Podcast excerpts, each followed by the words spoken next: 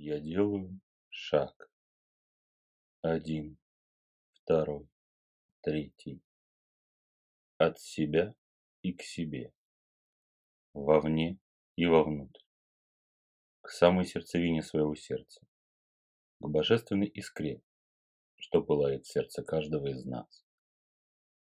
Я делаю шаг к искре. Все ближе и ближе.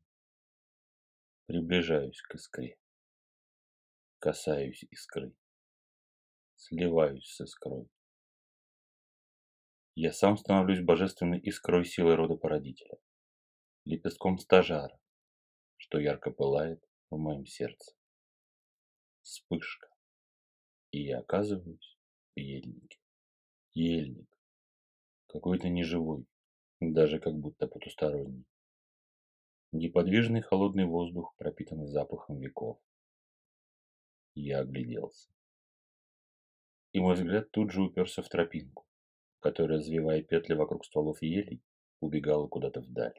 Моя нога ступает на тропинку, которая начинает едва заметно светиться тусклым мертвым светом, ясно различимым в сумраке ельника. Идя по тропинке вперед, я невольно оглядываюсь вокруг. Вроде бы знакомый мне ельник и ели-гиганты, но все поддернуто дымкой. Как будто сотни и сотни лет эти ели стоят тут в холодной застывшей недвижимости. Как будто времени нет, и ничего не меняется и не происходит. Дойдя до лесных врат, я остановился, огляделся и заметил чуть светящийся темный камень, чем-то похожий на желудь, лежащий у подножия одной из елей привратника. Я нагнулся и поднял находку. В моих руках действительно переливался теплым, густым желтым светом темный янтарь в виде желуди. Как будто сам желудь вырос на исполинском дубе и превратился в янтарь. Убрав янтарный желудь в сумку, я делаю шаг сквозь лесные ворота. Еще один и еще. И оказываюсь на опушке ельника, на тропинке, выходящей в долину, всю покрытую округлыми холмами. Тропинка побежала вперед, огибая холмы и завивая петли вокруг них. Ватная тишина наполнила все пространство. Небеса стремительно посерели. Еще больше потянуло холодным стылым воздухом. Звезды превратились в блеклые нашлепки на серых небесах. И я осознал, что иду по долине курганов. Курганов с захоронением. Впереди, чуть правее, на вершине одного из курганов блеснула яркая точка, которая стала дрожать и перемигиваться, ясно видимая в застывшем сером воздухе. Тропинка вывела меня к кургану, у подножия которого сидели белые и черные псы, как стражи, охраняющие путь наверх. Высоко в небе кружила над моей головой черная ворона. Я пошел по знакомой дороге, огибая и проходя курганы насквозь. Пройдя все курганы, я заметил впереди чернеющую смутную массу, перегораживающую мне дорогу. Тропинка резво добежала до нее, и моим глазам открылся густой и темный, почти черный еловый бор. С елями таких размеров и высоты, что казалось, их лапы тесно переплетены нерушимой заградительной стеной.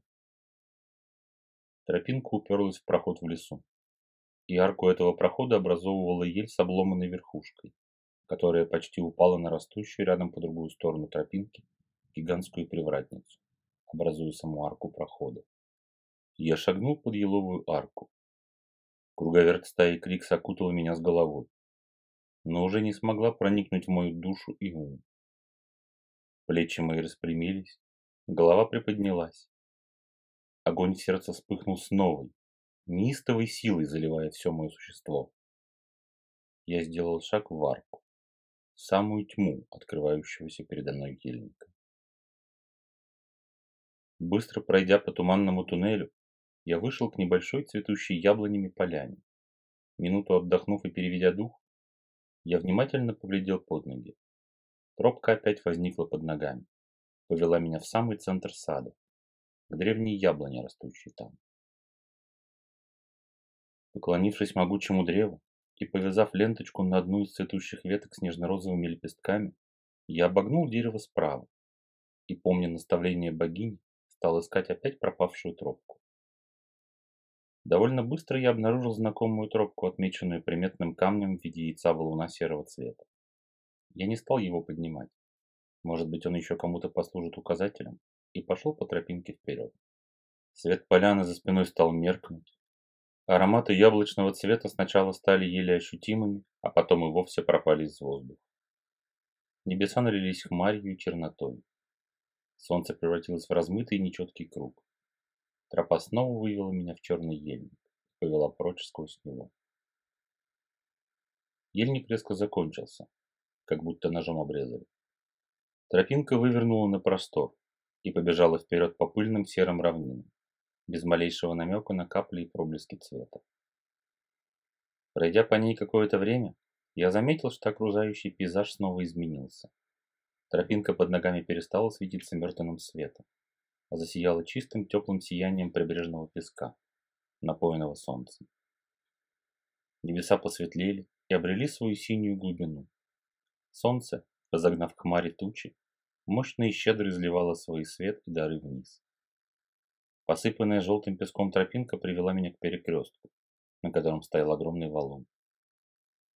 Я глубоко и уважительно поклонился горыне великану, развернулся спиной к валуну и сделал следующий шаг. Еще один и еще. Тропинка, посыпанная желтым песком, повела меня вдаль. Я отошел от горыни валуна, и краски опять поблекли.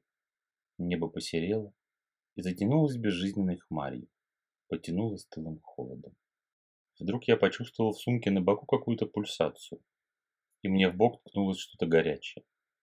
Открыв сумку, я тут же наткнулся рукой на подобранный ранее янтарный желудь, который сейчас светился багрово-желтым пламенем и бился в руке в такт моему сердцебиению. Свет желудя осветил все вокруг. Тени серого тут же отпрянули. Стылый и холодный воздух потеплел. Легче задышалось.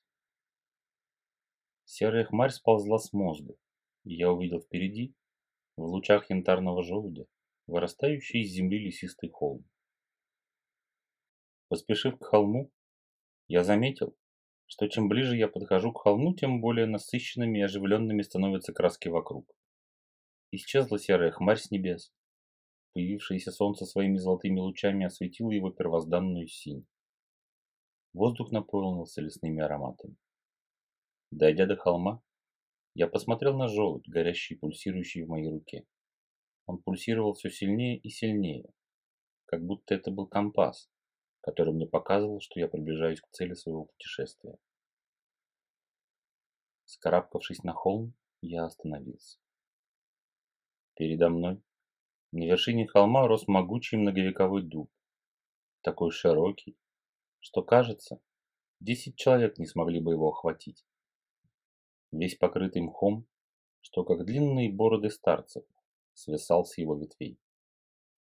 Шестой шаг на пути, без которого не пройдешь дальше. Потребность избегать всего, что разрушает основу будущего тебя. Потребность избегать всего разрушающего твои корни. Ибо только на крепких и древних корнях растет молодая юная поросль что со временем окрепнет и поднимется новыми вековыми дубами.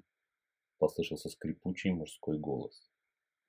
Я понял, что дуб, стоящий передо мной, начал испускать звуковые волны. Его слова доносились до меня скрипом ветвей, шелестом листьев и, казалось, резонировали со всем моим естеством. Я низко поклонился, представился и спросил. «Как твое имя, могучий дуб-великан?» «Я Дубыня, лесной великан», – прозвучал тот самый скрипучий мужской голос. «Сила моя в деревьях, сила их роста и сила их увядания, сила их корней и сила их плодов. Я храню путь в Навь и оберегаю его от неразумных, стремящихся только к силе и не могущих контролировать ни ее, ни себя. Что такое основа будущего тебя? это весь ты сам, новый, сияющий и обновленный, который должен окончательно сбросить с себя прах старого человеческого и прорасти новым божественным ростком на корнях своего родового древа. переходя сам и переведя весь свой род в совершенно новое качество измерения жизни. Все, что так или иначе разрушает родовые корни, разрушает и тебя будущего. Тебе уже говорили про растение без корней. Какие плоды оно может дать? Так и тут. Обратись в глубины своего сердца. Оно – кладовая твоих достижений и накоплений явных в веках. Открой кладовые своей родовой памяти.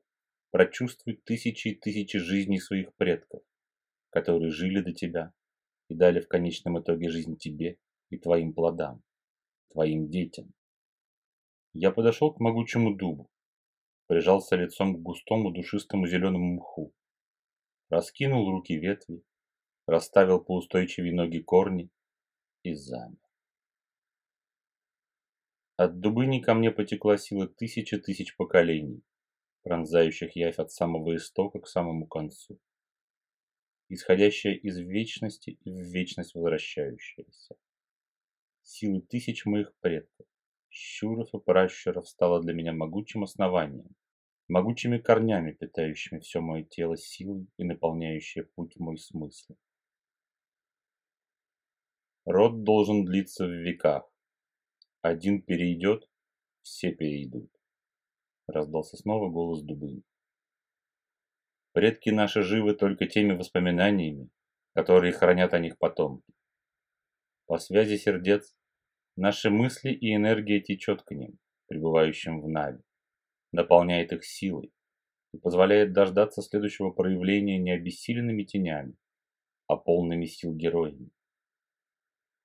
В этом основной смысл связи предков с потомками. Фактическое бессмертие. Но не так, как понимаете его вы.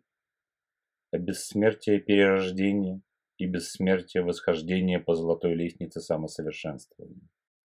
Вы помните ваших предков, давая им силы пробыть в Наве отведенный срок. А потом вы сами уйдете в Навь. И ваши, уже проявившиеся и пришедшие к вам внуками и правнуками ваши далекие предки и будут поддерживать вас своей силой и любовью, не давая потухнуть вашему огню сердца в ожидании срока нового явления в текущих слоях яви. Конечно, в первую очередь вы вспомните пращуров, которые дерзнули и что-то сделали, будь то доброе с вашей точки зрения или худое. Сделали, дерзнув. И с натугой вы вспомните вашего далекого предка, если вообще вспомните, который просто пожил, почти не оставив о себе памяти в потомках. Живите и дерзайте. Так вы обретаете бессмертие в ваших детях. Дубыня замолчал. Я отступил на шаг от дуба. Ветви его пригнулись и приблизились к моим рукам, нежно касаясь янтарного желудя, который я держал в руке. А потом вдруг ветви сами по себе сложились в гигантскую ладонь что требовательно, но нежно охватило желудь. «Давай меняться. Ты мне силу мою, я тебе привет и гостиниц для последнего нашего брата-стража на твоем пути». Ладонь Дубыни забрала темный янтарный желудь и взамен протянула мне золотой, сияющий ярким солнечным светом и теплом желудь, который я с поклоном принял и убрал в сумку. Поклонившись напоследок Дубыне Дубу, я развернулся и стал спускаться холма, делая следующий шаг на пути.